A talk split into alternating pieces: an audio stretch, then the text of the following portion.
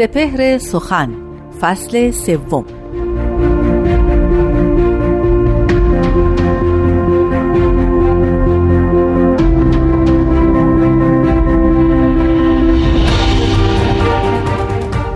صحن بستان ذوق بخش و صحبت یاران خوش است. وقت گل خوش باد که از وی وقت میخاران خوش است.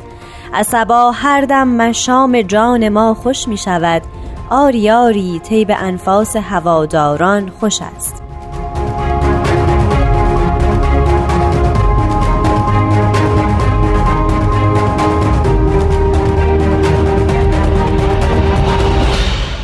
دوستان مهربان سلام. من نیوشا راد هستم. به سپهر سخن خوش اومدین. تا چند لحظه دیگه شما بیان حضرت عبدالبها مبین آثار بهایی رو خواهید شنید و بعد از اون توضیحات استاد بهرام فرید در چیزی حدود ده یازده دقیقه. با ما باشید.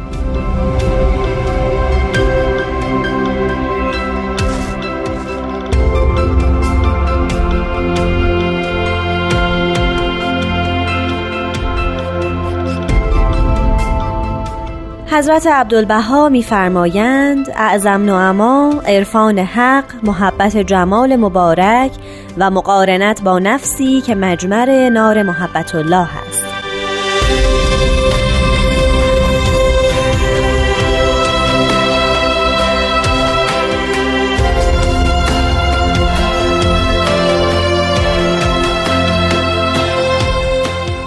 دوستان با وفا بیان حضرت عبدالبها رو در برشمردن نعمتهای الهی شنیدیم.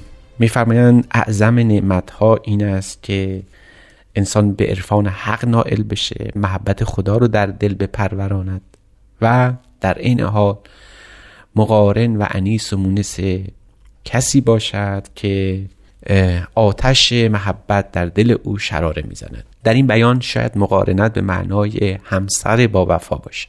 به راستی هم همین است. یعنی اگر انسان همسر خوب نیک کردار رو با صفا و پر از کمال داشته باشه بی تردید بدون هیچ گونه شک و شبهی یکی از بزرگترین نعمتهای الهی رو دارد. اما اجازه دهید اندکی از این پا رو فراتر بگذاریم و بگوییم اینجا مقارنت با نفسی که مجمر نار محبت الله هست. شاید تمایل هر عبدالبها به معاشرت و معانست با نفوسی باشه که فعل حقیقه آینه تمام نمایی از خود حق هستند می‌دانیم که در آثار بهایی به کرات این آمده است که آشرو مل ادیان کلها به روح و ریحان. یعنی با همه مردم بعد در نهایت صفا و صمیمیت و خوشی و شادمانی معاشرت کرد. اما از سوی دیگر معاشرت با برخی از نفوس منع شده. مثلا همان شارع توانا که آشرو مع ادیان گفت همو هم در کلمات مکنونه چنین می‌گوید که مصاحبت ابرار را غنیمت دان و از مرافقت با اشرار دست و دل هر دو بردار. از این رو این تفاوت که از یک سو باید با همه معاشرت کرد و باب مجالست رو با همه باز کرد و از طرف دیگر که باید با فرهیختگان و کسانی که ابرار هستند صاحب تقوا هستند و معاشرت کرد این همیشه معزلی بوده که در همه ادیان وجود داشت. از این رو میسزد که انسان اخوان علا سرر المتقابلین باشند به تعبیر ملیح قرآن یعنی برادرانی که بر جایگاه های دوستی و محبت نشستند بعد این گونه بود. وصف بهشت این است.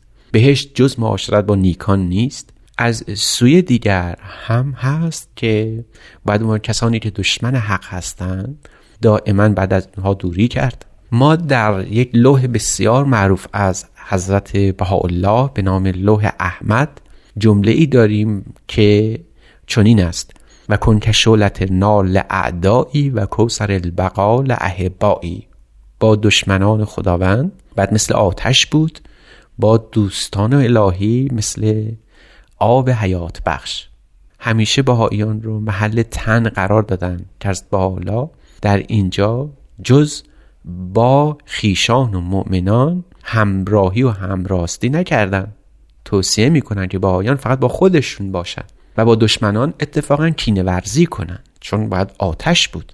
فارغ از اینکه در آثار باهایی همیشه این شب رفت شده و توضیحات مفصلی دادند که در اینجا منظور ابدا کینه و کینه ورزی نیست که با غیر بهاییان باید کرد بلکه این است که باید حجبات و آنچه که مانع معرفت اونها به خداوند هست رو باید از بین برد. به غیر از این شاید بتوان گفت که اینجا بیان حضرت عبدالبها هم همین است. شاید بتوان در اینجا گفت که نکته اصلی اعداست. به راستی چه چیزهای دشمن ما هستند؟ اونها رو باید دور کرد. بعد اونها رو از زندگی جدا ساخت. نکته کلیدی این است که دوست و دشمن انسان چیست یا کیست؟ وقتی مولانا به ما میگه ای بسا ابلیس آدم روی هست پس به هر دستی نباید داد دست آیا می توانیم مولانا رو هم متهم کنیم به اینکه او هم جز اینکه با یاران و همراهان خوش خودش معاشرت می‌کرد و با غیر از اونها با احدی جلوس و نشست و برخواست نداشت بعد چنین اتهامی بر او هم زد. این اتهام شاید شدیدتر هم بشه و دامن خود کتب مقدس از جمله خود قرآن رو هم بگیره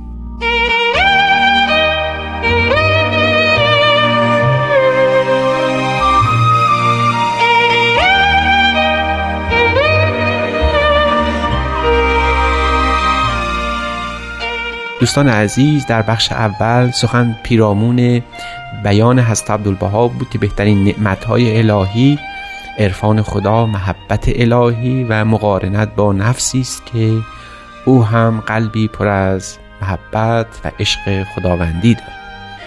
دریافتیم که این با حکم معاشرت با همه ادیان و اینکه فقط با بهاییان یا مؤمنان معاشرت کرد ممکن بود که شبهه ایجاد کنیم. در اینجا دریافتیم که معاشرت با آنچه که ما را از خدا دور می‌کنه نه فقط می‌تواند حکم و فریزه الهی باشه بعد بعد بگیم که بر اساس زائقه سالم آدمی هم هست. ما انسان ها در خوراک یومیهمون هم پرهیز می‌کنیم. که آنچه که مزر بدن ما هست نخوریم. چطور می‌توان روح رو از این رزق روحانی جدا دانست؟ روح هم یکی از رزقهاش یکی از خوراکهاش معاشرت با خوبانه و آنچه که سم برای انسان برای روح انسان اتفاقا پلیدی ها و پلشتی هایی است که بر نفس ما بر روح ما غالب میشه. در قرآن هم این آمده بود دشمنان بر حضرت محمد ایراد می گرفتند که او رحما و بینهم و اشدا و علل کفار است. یعنی بین خودشون دوستی و مهربانی دارن اما با دشمنان به شدت و قلزت رفتار می‌کنن. اما ببینیم که مولانا در دفتر دوم از مصنوی خودش مسئله رو چطوری مطرح کرده. شاید بتوان برای دوستانی که شنونده ما هستند و اندکی به ادبیات و عرفان و فلسفه ایران ما بذل عنایت دارند ببینیم او چه گفته در این خصوص. او در مصنوی چنین می‌گوید که ماه روزه فرا رسیده و باید هلال ماه رو ببینند تا بتوان شروع و حتی پایان ماه روزه رو پیدا کنیم. ماه روزه گشت در عهد عمر بر سر کوهی دویدند آن نفر تا هلال روزه را گیرند. فال آن یکی گفت ای عمر اینک هلال. هلال, مهم... هلال ماه رو دیدم. عمر نگاه می‌کنه به آسمان ماه رو نمی‌بینه. به او فرد به اون فرد می‌گوید که تو چطوری این هلال رو دیدی؟ من که بهتر از تو همه افلاک رو می‌بینم چرا من اون رو نمی‌بینم و تو می‌بینی؟ لذا عمر گفت تر کن دست و بر ابرو بمال آنگهان تو در نگر سوی هلال. گفت دست تو بردار ترش کن روی ابرود بمال. این کارو کرد و گفت حالا نگاه کن. مردی که این کارو کرد دیگه هلالی در کار نیست. مثل اینکه یک موی از ابروی و جلوی چشش گرفته بود و او فکر می‌کرد که هلاله. مولانا وقتی این داستان رو میگه یه نتیجه عجیب می‌دیده. میگه چون یکی مو کش شد او راه زد تا به دعوی لاف دید ماه زد موی کش چون پرده گردون بود چون همه اجزاد کج شد چون بود. میگه فقط یه مو کج بشه و تو رو این گونه فریب بده. اگه همه اجزای بدن انسان همه اجزای وجود انسان کج بشه چه اتفاقی میره؟ چه اتفاقی میفته پس راست کن اجزات را از راستان سرمکش ای راست رو زان آستان. چون انسان طیب و طاهر انسان با خدا خودش ترازو و میزان الهی است. هم ترازو را ترازو راست کرد هم ترازو را ترازو کاست کرد. پس هر که با ناراستان همسنگ شد در کمی افتاد و عقلش دنگ شد. اگر شما با فردی معاشرت بکنید که شما بر او تاثیر نکنید حتما او بر شما تاثیر می‌ذاره. مولانا بلافاصله به ما میگه که رو اشدا و علل کفار باش خاک بر دلدالی اغیار باش. بر سر اغیار چون شمشیر باش. هین مکن روباه بازی شیر باش. آیا می‌توان چنین تعبیر ملیحی رو از مولانا پذیرفت و تعمیم داد به بیان حضرت عبدالبها که فل حقیقه بهترین نعمت الهی همین است که عرفان خدا داشته باشی قلبی پر از عشق خداوندی در دل بنشانی و تأثیر او در اجتماع معاشرت با نیکان و خوبانی باشه که فل واقع یکی از بهترین نعمتهای الهی است. بخصوص اگر چنین یار دلنشینی همسر با وفا باشد.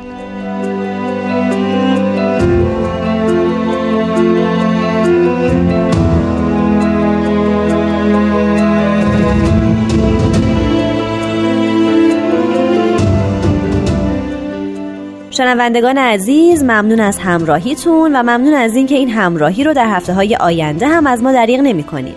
من نیوشارات هستم و به اتفاق استاد بهرام فرید و تهیه کننده این برنامه پارسا فنایان روزگاری خوش براتون آرزو می کنم. شاد و سلامت باشید و خدا نگهدار.